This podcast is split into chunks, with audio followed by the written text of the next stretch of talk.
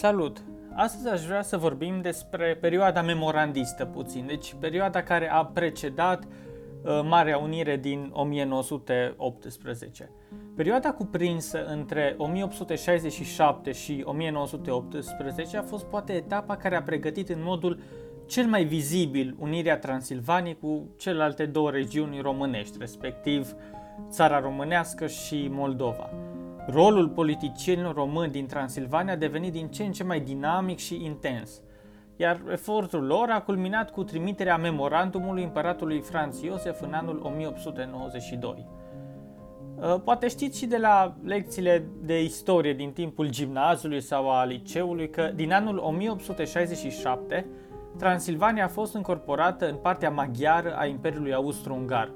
Însă, în ciuda protestelor vehemente ale românilor față de Uniunea cu Ungaria, procesul de maghiarizare a populației românești din Transilvania a devenit din ce în ce mai intens.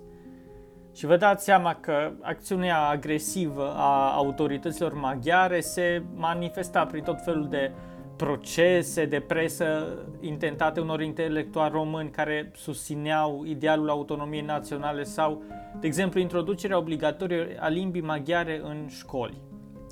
La doi ani după introducerea obligatorie a limbii maghiare în școli și a începerii acestui proces din ce în ce mai sever de, de maghiarizare, politicienii români au început un proces amplu de susținere mult, mult mai intens decât înainte a idealului de luptă națională uh, și vom vedea niște figuri uh, fundamentale care au avut un rol esențial în acest proces, ca de exemplu Ioan Rațiu, dar vorbim despre el uh, imediat. Imediat ce Transilvania a fost introdusă în partea maghiară a Imperiului Habsburgic, s-au format în Ardeal două partide politice naționale, acestea fiind Partidul Național al Românilor din Banat și Ungaria, iar celălalt era Partidul Național al Românilor din Transilvania. Uh, protestele și plângerile celor două partide nu erau luate în considerare de către autoritățile maghiare, iar situația din ce în ce mai dramatică și gravă a dus la formarea Partidului Național Român în anul 1881. În cele trei decenii de după Revoluția din 1848, efortul românilor îndreptat înspre obținerea independenței și a emancipării naționale a devenit din ce în ce mai susținut și organizat. Pe lângă crearea Partidului Național Român, intelectualii transilvaneni au decis să înființeze câteva publicații semnificative, cum ar fi presa politică Gazeta Transilvaniei, Telegraful Român, Tribuna sau Cotidianul Românul. Cel mai important moment al acestei perioade a fost redactarea unui memoriu de protest adresat împăratului Franz Iosef și regimului dualist austro-ungar. În acest document se insista asupra faptului că românii din Transilvania aveau dreptul la a fi independenți pe plan politic, această idee fiind susținută de o grămadă de argumente istorice și demografice solide. Textul memorandumului a fost redactat de către Comitetul Central al Partidului Național Român, din care făceau parte principalii lideri ai partidului, președintele Ioan Rațiu, vicepreședinții George Pop de Băsești și Eugen Brote, Vasile Lucaciu, secretarul general uh, al partidului și Iuliu Coroianu, care era referent. Delegația de 300 de persoane care urma să prezinte împăratului memoriul nu a fost primită din păcate de către acesta. Franz Iosef a încredințat rezolvarea acestei probleme guvernului de la Budapesta.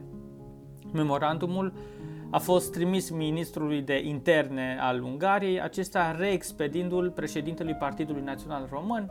V-am zis și înainte, acesta era Ion Rațiu sau Ioan Rațiu. Chiar dacă rezultatele politice ale acestei generații nu au fost vizibile în acel moment, sacrificiul acestei generații a creat o mișcare de solidaritate și susținere a românilor din Transilvania, în regatul României sau chiar și în străinătate. Autoritățile maghiare au organizat în luna mai a anului 1894 un proces intentat principalilor semnatari ai memoriului. Profitând de contextul acestei aparente crize, semnatarii documentului au, au întors situația în favoarea lor, aceștia mobilizând presa și opinia publică pentru a le susține cauza legată de idealul autonomiei politice a Transilvaniei. Intelectualii care au semnat documentul memorandumului au primit în mare parte sentințe destul de reduse.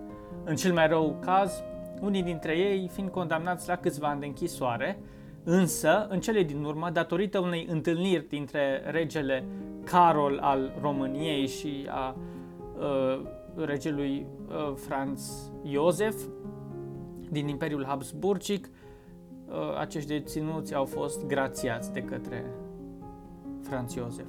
Principala contribuție a generației memorandiste a fost faptul că pe plan politic s-a făcut trecerea de la pasivism la activism.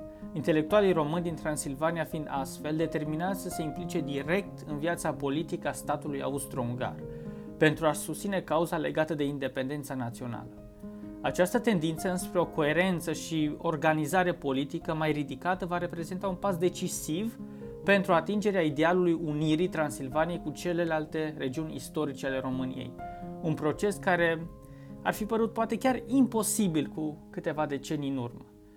Personalitățile a căror biografie urmează să o analizez succint, pe scurt, sunt Ioan Rațiu și Vasile Lucaciu, cei mai importanți reprezentanți ai acestei generații.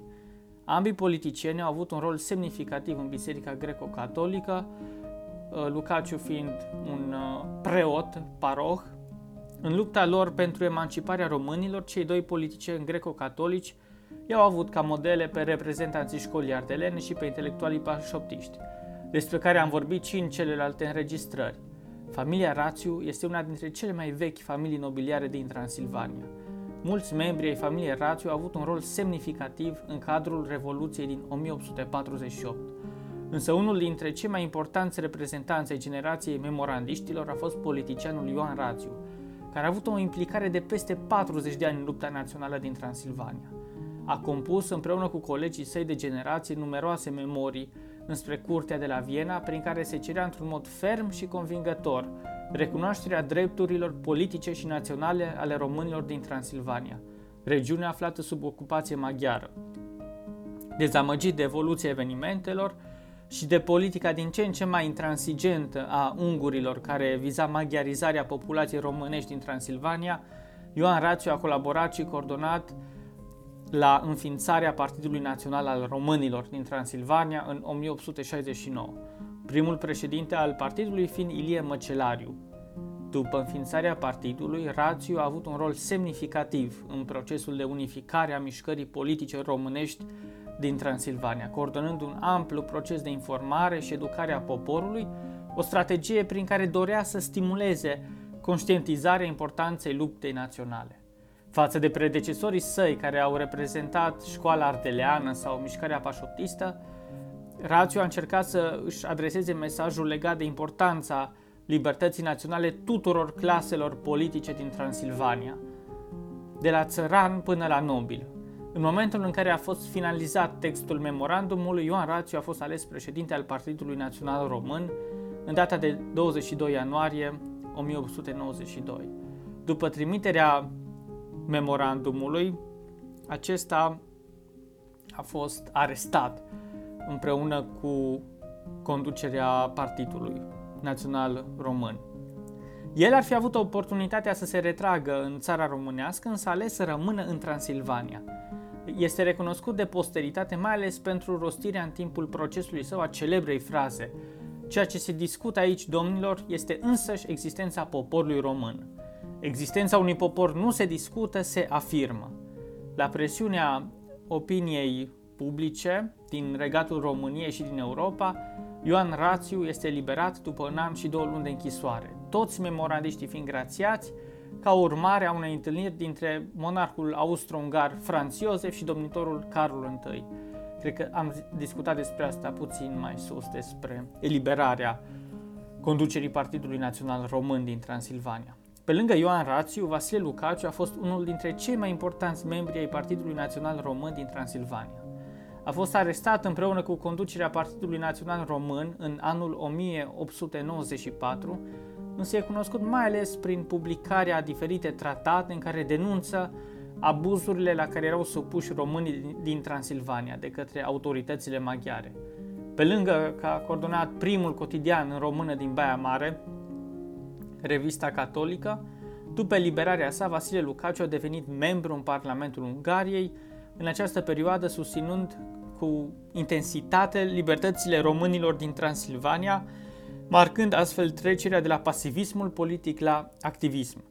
Cu prețul vieții a emigrat înainte de începerea primului război mondial în regatul României, unde a depus eforturi consistente pentru a convinge pe politicienii români și pe rege să declare război împotriva puterilor centrale, pentru ca Transilvania să redevină o parte a regatului României. Mă bucur foarte mult că ați urmărit această înregistrare și ne auzim data viitoare. Și nu uitați, dacă v-a plăcut, să vă abonați la canal și să dați share.